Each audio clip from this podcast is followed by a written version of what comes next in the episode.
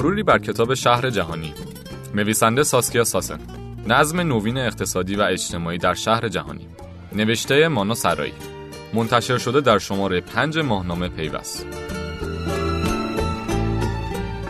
ایده شهر توی جامعه شبکه‌ای بر این نکته متمرکزه که توی طراحی شهرها ساختار چیزی متمایز از روابط نیست و به عنوان امری ثابت، یقینی و مجرد مطرح نمیشه، بلکه کلیتی مسلط اما بی‌ثباته که به صورت مستمر از جامعه اطلاعاتی و فضای شبکه‌ای تأثیر میگیره و تغییر میکنه. یعنی برخلاف تعاریف پیشین از شهر، ساختار توی تعیین همه عناصر اجتماعی ناتوانه و فضای اطلاعاتی و ارتباطیه که عناصر اجتماعی رو تعیین میکنه و منجر به سیالیت ساختار میشه.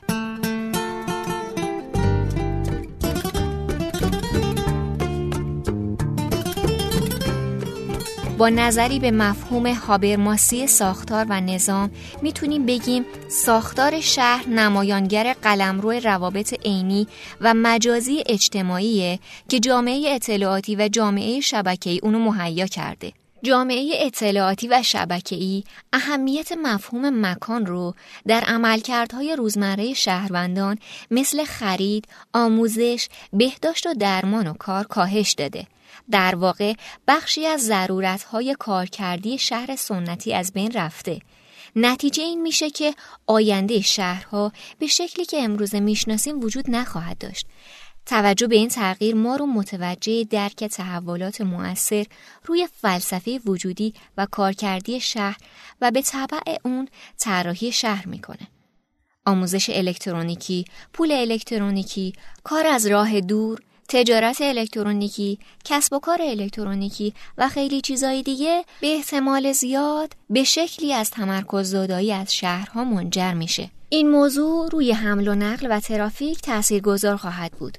بدیهیه تمرکز زدایی بیشتر الگوی مکانی و کار و سکوت رو در پی خواهد داشت که خودش باعث تغییر حجم رفت و آمد از مناطق مرکزی به مناطق پیرامونی شهرها میشه. تحول شهرها در طول تاریخ ناشی از جهش‌های تکنولوژیک و ابداع وسایل نوین ارتباطیه. انقلاب صنعتی، فعالیت‌های جدید شهرنشینی، وسایل نوین ارتباطی و جامعه اطلاعاتی 4 دوره مشخص از تحول در الگوی شهرسازی رو نشون میده. اولین بار ساسن توی این کتاب یعنی شهر جهانی موضوع تحولات ماهیت و الگوهای شهر را مطرح کرد. او شهر را محور تحولات جهانی شدن میدونه. کتاب شهر جهانی او تأثیری غیرقابل انکار بر مطالعات بعدی این حوزه داشته. تا جایی که میتوان ادعا کرد در سالهای اخیر هیچ کتاب یا مقاله قابل توجهی در حوزه مطالعات شهری و جهانی شدن نوشته نشده که به این کتاب ارجاع نداده باشه. یکی از کسانی که از این کتاب تأثیر گرفت مانوئل کاستلزه. کاستلز تأکید میکنه که ما وارد عصری جدید شدیم. به اعتقاد او این عصر از اواخر دهه 60 و اوایل دهه 70 میلادی بر اثر تقارن تاریخی 3 فرآیند مستقل پدیدار شد. انقلاب تکنولوژی اطلاعات، بحران‌های اقتصادی سرمایه‌داری و دولت‌سالاری و تجدید ساختار متعاقب آنها و شکوفایی جنبش‌های اجتماعی فرهنگی همچون آزادی‌خواهی، حقوق بشر، فمینیسم و طرفداری از محیط زیست.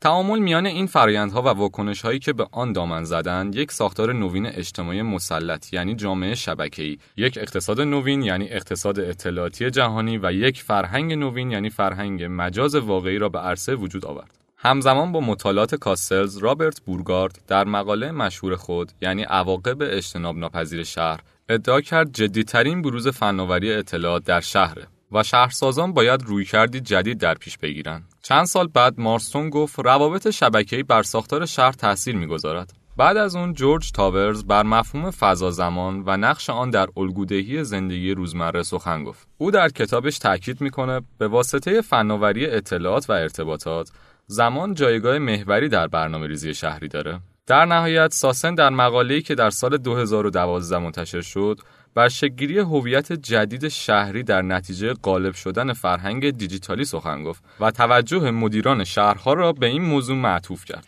کتاب شهر جهانی یه پیشگفتار، 3 بخش و یه خلاصه داره که توی 10 فصل به صورتی منسجم و با روش شناسی قوی ارائه شده. توی فصل اول کتاب یا همون پیشگفتار خلاصه‌ای از نظریه شهر جهانی و علت انتخاب این نام و تمایز این نظریه با نظریه جهان شهرها مطرح میشه. ساسن مینویسه گزینش نام برای یک نظریه از منطق مشخصی پیروی می کند و به گونه‌ای از شهر اشاره دارد که قرن‌هاست با آن آشناییم و شاید قدمتش در آسیا یا مستعمره‌های اروپا از چند قرن هم بیشتر باشد. امروزه بیشتر شهرهای بزرگ جهان جهان شهر هم هستند، اما چه بسا شهرهای جهانی باشند که به معنای دقیق کلمه جهان شهر نباشند. برای توضیح اهمیت شهرها توی نهادین سازی فرایندهای جهانی شدن 5 فرضیه مطرح میکنه. توی 4 فرضیه اول بر اون چیزی متمرکز شده که توی دهه 80 میلادی به گفتمان مسلط توی زمینه جهانی شدن، فناوری و شهر تبدیل شد. بر اساس این گفته ها غایت شهر عبارت است از تبدیل به مقیاس ها یا واحد های مهم اقتصادی. همونطور که اون توی صفحات 20 و 21 کتاب میگه، نخستین فرضیه این بود که هرچه پراکندگی جغرافیایی فعالیت‌های اقتصادی و پیوند همزمان آنها از راه فناوری‌های مخابراتی بیشتر باشد، رشد عملکردهای اصلی شرکت‌ها نیز بیشتر خواهد بود.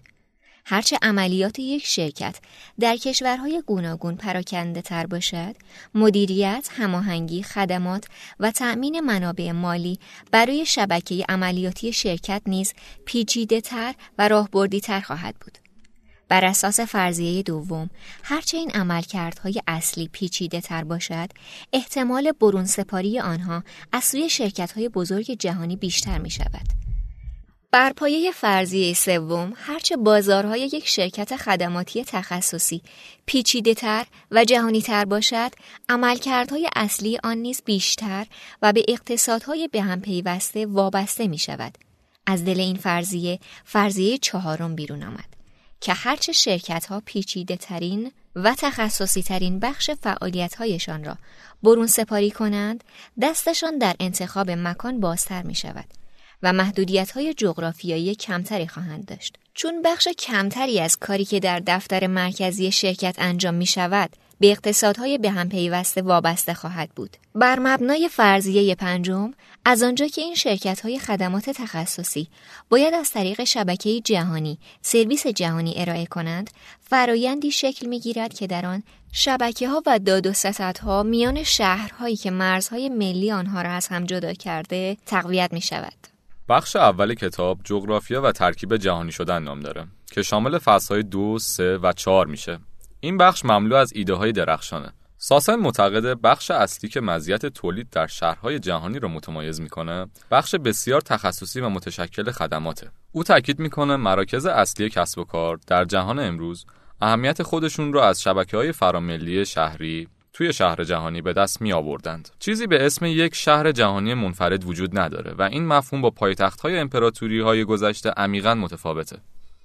بخش دوم کتاب نظم اقتصادی در شهر جهانی نام داره که شامل فصل‌های 5، 6 و 7. در این بخش استدلال میشه ساختار و نظم اقتصادی کاملاً متفاوتی در شهر جهانی شکل گرفته است. این ساختار جدید جهانی شدن را میتوان به 2 بخش تحقق فرآیندهای جهانی و حلقه‌های پیوند دهنده آن تفکیک کرد. من به منظور بازیابی زیرساخت مورد نیاز فعالیت‌ها، شرکت‌ها و مشاغل ضروری برای اداره اقتصاد مشارکتی پیشرفته و بخش‌های جهانی شده آن، شهرها را به عنوان عرصه‌های تولید صنایع با تکنولوژی برتر تعریف می‌کنم. فناوری جدید باعث ارتقاء جایگاه صنایع با فناوری برتر و رشد اقتصاد جهانی شده و در نتیجه باعث پیدایش یک جغرافیای نوین حاشیه و متن شده. این جغرافیا تا حدی به نابرابری‌های حال حاضر تداوم می‌بخشه. از طرفی دیگه باعث پویایی اقتصاد جهانی شده و نظم اقتصادی متفاوتی را شکل میده. به این ترتیب میتونه شکل‌های گوناگونی بپذیره و توی حوزه‌های مختلفی از توزیع امکانات مخابراتی تا تجدید ساختار اقتصاد و اشتغال فعالیت کنه. او مینویسه قدرتمندترین جغرافیاهای نوین مرکزی در سطح جهانی امروزه مراکز مهم بازرگانی و مالی بین‌المللی را به هم پیوند میده. این مراکز عبارتند از نیویورک، لندن، توکیو، پاریس، فرانکفورت، زوریخ، آمستردام، لس آنجلس، تورنتو، سیدنی و هنگ کنگ. هرچند می توانیم ادعا کنیم که این جغرافیا به تدریج شهرهایی مانند بانکوک، تایپه، سائو پائولو و مکزیکو سیتی را هم در بر میگیرد. گستره ابعاد و فشردگی تراکنش‌ها میان این شهرها به ویژه در بازارهای مالی، خدمات بازرگانی و سرمایه‌گذاری افزایش داشته است. در نتیجه تسلط فرآیندهای جهانی در شهرهای بزرگ، بخش بین‌المللی شده اقتصاد شهری به طور چشمگیری گسترش یافته و مجموعه تازه‌ای از معیارهای ارزشیابی یا قیمت‌گذاری محصولات و خدمات را ایجاد کرده. از طرفی دیگه قدرت گرفتن اقتصاد مبتنی بر خدمات تخصصی و به خصوص مجموعه خدمات مالی و سازمانی جدید، بیانگر شکل‌گیری نظم نوین اقتصادیه. او در صفحه 91 کتاب میگه وجود انبوهی از شرکت‌های برخوردار از ظرفیت سوددهی بالا به افزایش بهای فضای تجاری، خدمات صنعتی و سایر لوازم کسب و کار می‌انجامد و بقای شرکت‌هایی را که سوددهی متوسط دارند بیش از پیش به خطر می‌اندازد.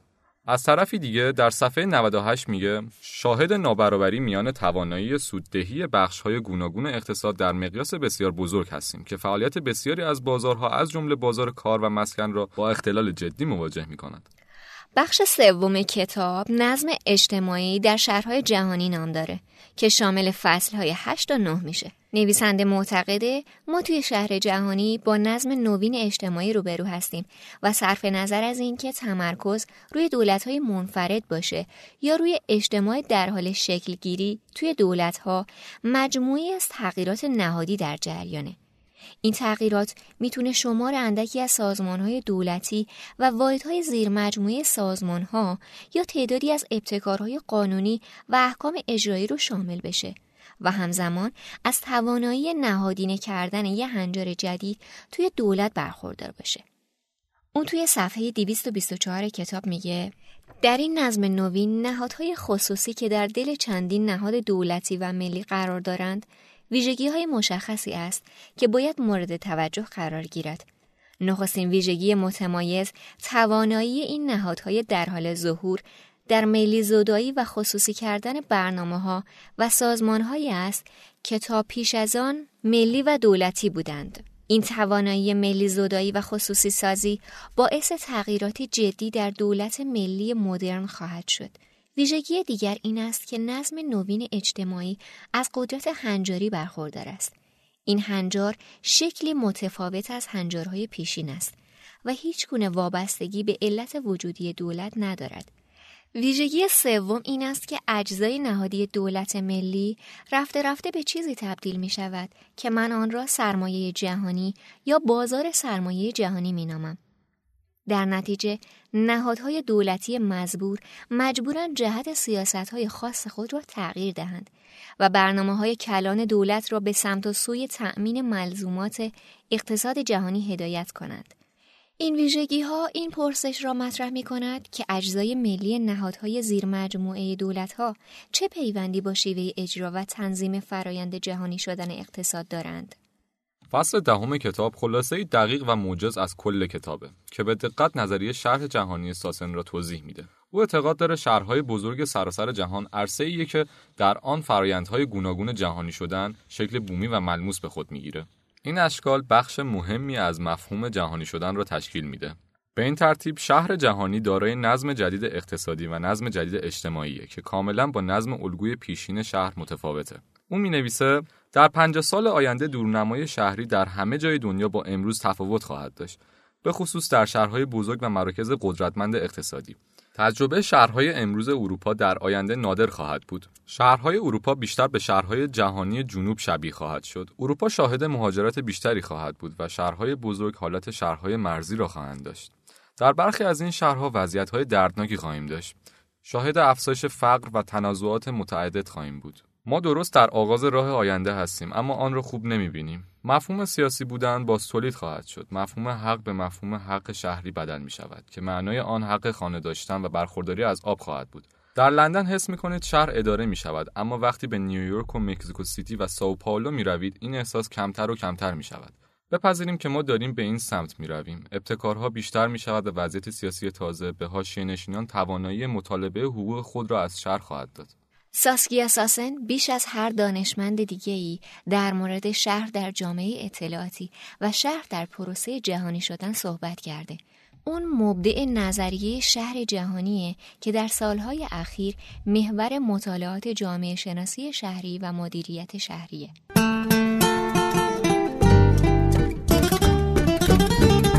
دوستان عزیزم، این پادکست به اتمام میرسه. ممنون از اینکه همراه ما بودین. شما میتونین ما رو از ماهنامه پیوست و سایت شنوتو دنبال کنین. خدا نگهدار.